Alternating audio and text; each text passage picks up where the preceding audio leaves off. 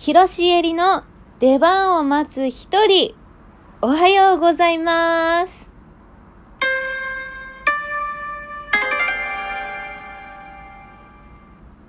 せいろを買いました。広しえりです。ついに念願のせいろを買いました。あのーずっと、せいろにはずっと興味があったんですけれども、えっとね、藤谷の家で餃子を100個食べるライブ配信をやったでしょ？あの時に、まあ、藤谷がずっとせいろがいいよ、すごいいいよ、楽だし、本当に美味しいよ、何を食べても、みたいなこと言ってて、で、あ、そうなんだ、いや、いいよね、せいろとか言いつつ、初めてそこで、せいろを使って蒸し餃子を食べたんですよ。それがもうとてつもなく美味しくて、で、なんかせいろもいろいろこう調べていったらいろんな材質でできてるせいろがあって私は杉の木の香りがすごいあのねやっぱ開けた時のさふわっとしたこの木の匂いがこうちょっと食材に移ってるのがすごい好きだからだからその木の香りを楽しみたくて杉のせいろにしたんだけど他にも竹のせいろとかあとねヒノキのせいろとかかヒノキはすごい物持ちが良くてでどうやら杉と竹は消耗品なんですって12年ぐらいしたら買い替えるものらしいんだけどでもヒノキはねすごい持つらしくてね何何十年とか持つ人もいるんだってちゃんと綺麗に使ってたら。でこういろいろいやでもちょっとやっぱヒノキになったら後悔になったりとかするんだけどいろいろま悩んで一番最初はこうね初心者にも優しい杉のいい香りのする杉のせいろを買ってみました。横浜のあれ中華街なのかなにあるですね商法さんっていうあのせいろとかその木製品竹製品とかを取り扱っている調理器具屋さんがあるっていうのをそれも藤谷から教えてもらってその商法さんからですねオンラインでせいろを買いました。2 1センチの杉せいろです。まだ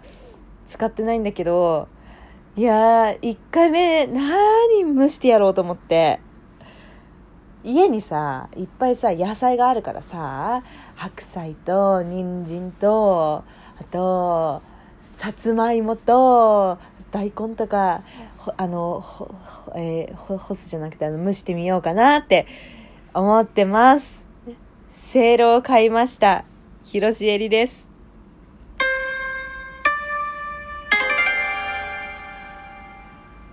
というわけでいやちょっと！お疲れ様でした。あこっからバチェラーをねちょっと昨日見終わりましたんで、昨日がですね、あの、最終回が配信されまして、それを見てたので、ちょっとバチェラーの話したいんだけど、もうネタバレ、もう何ももう全部喋っていこうと思うんでね、まだ見てない方とか気になってるよって方はね、ここで一旦ストップして、バチェラーを見て、またこちらに戻ってきていただけたらと、数時間後に戻ってきていただけたらと思っております。いやー、いい最終回だったと思ってる私は。やっぱね、りょうこさんですよね。いや、あのね、Q ちゃん、いや、Q ちゃんとりょうこさんが残るっていうのがもう本当本当すごい。だってさ、だってさ、いろいろさ、こうさんのさ、キス事件があったじゃない？いろんな人にキスしてってさ、で、なんかもうこうさん信じられないみたいな。こういうことする男の人本当無理みたいな。で、りょうこさんはりょうこさんで、なんかお泊まりとかがもうしてたから、ドキュメンタリー呼ぶ中野彩香さんと高校さんがお泊まりとかしてたからそのお泊まりの日の夜のこととかはすごい気にしてたしでキュエちゃんとかは帰ろうとしてたしこうこうさんのこの誠実さとか嘘をつくところとかが本当にありえないって言って帰ろうとしてた。この2人が最終的に残ってしかもねえこんな、だって、ご両親に会ってさ、いや、だらけだ、いや、もう本当に、あ、や止めたない、止めたない、止めたない、あの、いやね、今回の「バチェラー」ってそのメインテーマが本当に愛なのか恋なのかっていうところだと思うんですよ私は。これはもう愛なのか恋なのかこれが「バチェラー4」のメインテーマとなっていると思うんですけれどもですねあのね Q ちゃんとはね恋だったと思うの紛れもなくあれは恋だよ。すごいだって、コウコさんも、めちゃくちゃいい表情してたし、これはちょっとね、あのね、あの、エピソード9でね、もうこれ本当にエピソード9、すべてが詰め込まれてるんだけどね、なんとエピソード9にですね、バチェロレッテに出てたスギちゃんとローズが出てくるわけ。トーマローズさん。もうこの二人がサプライズゲスト、私一番喜んだ。この今までの人生で見てきたサプライズゲストの中で一番嬉しいサプライズゲストだった。すごい。本当に手叩いて喜んだもんね。もう、スギちゃんとローズと一緒に、コウコさんもすごい戦友なので、バチェロレッテでの、この3人でさ、喋ってる時にさ、いや、キューちゃんの話っていうか、なんかローズが、さん、ローズさんが、もっと女の子たちの話聞きたいなみたいなこと言って。でじゃあまず Q ちゃんから喋るねって言って、こうさんが Q ちゃんの話をするんだけど、まずね、可愛いって一番最初に可愛いが出てくるわけ。もう好きじゃんって思って。で、もう可愛い。それでもう本当にか、彼女の家族もすごいいい人たちだったし、みたいな、彼女すごいいい子で、居心地がいいみたいなことをバーってつらつらつらってニコニコしながら喋ってて。で、最後にもう、や、可愛いって言ってて、で、それをさ、もう本当に、いや、いい表情しながら喋るね、みたいなことをその二人にも言われてたわけ。で、いや、好きやんこんなん、キューちゃんかもしれんと思った、私はその時。でもその後にね、もう一人はみたいになって、もう一人、秋倉涼子さんのことを喋る時に、彼女は最初は友達だったの。で、こうね、あの、みんなに言う時の、本当になんかスタンダードな紹介の仕方をしたわけ。で、彼女はすごくいい子だしみたいな誠実でみたいなこと言うんだけどなんか自分がどう思ってるっていうことを言ってなかったのよその時に k o さんが。なんか Q ちゃんに対してはすごい可愛いと思ってるしあの居心地がいいし家族もこうだしみたいなことばーって喋ってたんだけど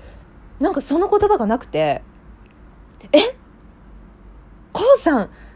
もしかしてええ結構あれ？秋倉涼子さん私すごい好きで推してたからえ？涼子はもしかしてそそんなでもないのって思ってたんだけどでもあれは違ったんだね。あのねやっぱ恋してる時の語り口、まあまあまあまあ、それそれでそれでそれで、ちょっと待って、一旦しゃ喋りたい。それで、あのー、スギちゃんとローズからは、キューちゃんがいいんじゃないって言われるわけ。で、その時に、あー、みたいな。ああさそっかキュいやまあねみたいなこと言っててでその後のこの個人インタビューの時にえでも涼子もすごい魅力的な人なんだよって言いたかった気持ちはが出てきたことに気づきましたのでこの言ってたんだけどえじゃあ言えよって。その時言ってくれよと思ったんだけど私は思った。Q ちゃんとは完全に恋をしてて今すごく一緒にいて楽しい。けれどもあの結婚をする相手となった時にその後に涼子さんと2人でツーショットデートツーショットデートっていうかもうご家族に会って k o さんの家族に会ってでその日一日一緒に過ごすご飯を一緒に作って食べるっていう流れをしたんだけどやっぱその時に k o さんも言ってたどんどん涼子のことを好きになるこんなに好きになる余地があったんだなって気づいたって言ってたんだけどそれってなんかもう居心地をよく感じるとかそういう範疇ではないなんか心の部分でつながってて気づいてなかったんだと思うの。鉱山は。涼子さんに対してのこの重い重いっていうかなんかうんパパートナーとして感じる愛情にやっと気づき始めたのがその最後のツーショットデートだったと思うのね。それでそれで一番最後のローズセレモニーで涼子さんが初めてそこで愛してるって言葉をこうさんに伝えて、今までのこの旅で愛してるなって言った人いなかったから、それで、りょうこさんと喋るときにすごい距離があったのも、私はね、うんって思ってたんだけど、Q ちゃんがその後に出てきたときに、こうさんは Q ちゃんに自ら近づいていって、抱きしめて、なんかこれから最後の決断をするねみたいなこと言ったの。それがもう私にはもう別れの言葉に聞こえて、なぜか。なんか、うんうん、よしよし、楽しかったね。今まで、すごく楽しかった。今までありがとう。みたいな気持ちがそこに込められてるような気がしてて。で、ローズセレモニーが執り行われたら、りょうこさんだった。でも、その後の、Q ちゃんの立ち去り方がもう本当に素晴らしかったわけ。なんか、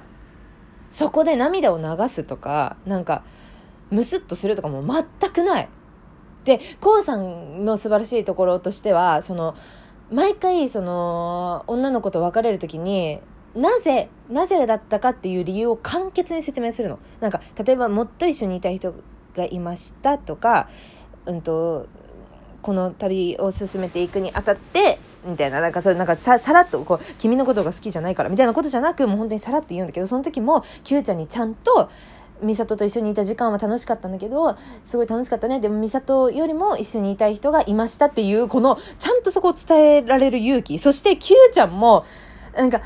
ちょっとカラッとさいやなんか一緒に帰れると思ってたから別れの言葉考えてなかったわみたいな。楽しかったねって言って帰るわけ。素晴らしい。もう本当にレベルが高い。絶対無理。なんでどうして？やだ帰りたくないとか言うと思う。もう素晴らしい、本当にレベルの高い女性の戦いを見られて本当に素晴らしいバチェラーでした。いやーよかった。ちょっと早く藤谷と喋りたい。まだ見れてないんだって、藤谷。いや、ちょっと早く見て。いやーちょっと喋りたい。ちょっと皆さんもぜひ見てみてください。こうやっていっぱい喋っちゃった。ありがとうございました。え、私からですね、告知があります。イエーイ！久しぶりの告知。えっ、ー、とですね、なんと来年、2022年の3月の16日から27日にかけてですね、ロリエさんに出ます。ロリエさんのえミセスダイヤモンド2022という、えっと、作品に出演させていただきますので、あの、こちらツイッターなどにも詳しい概要を載せてます。ぜひ見てみてください。そして、もうちょっとしたらもう一個、情報解禁もあるのかな私、札幌で舞台に出ますので、うん、ぜひそちらもよろしくお願いいたします。それはもうちょっとあの、あのちゃんと解禁されたら言うね。はい。えっ、と、それでは、やばいやばいやばい。えっ、と、えー、次回トーク配信は12月19日の19時にアップします。19、19だね。えっ、と、いっぱいサブスクでも聞けるので、えっ、と、でもライブ配信は22日の20 22時です。ラジオトークで聞けないので聞いてください。それでは、広しえりの出番を待つ二人、お疲れ様でした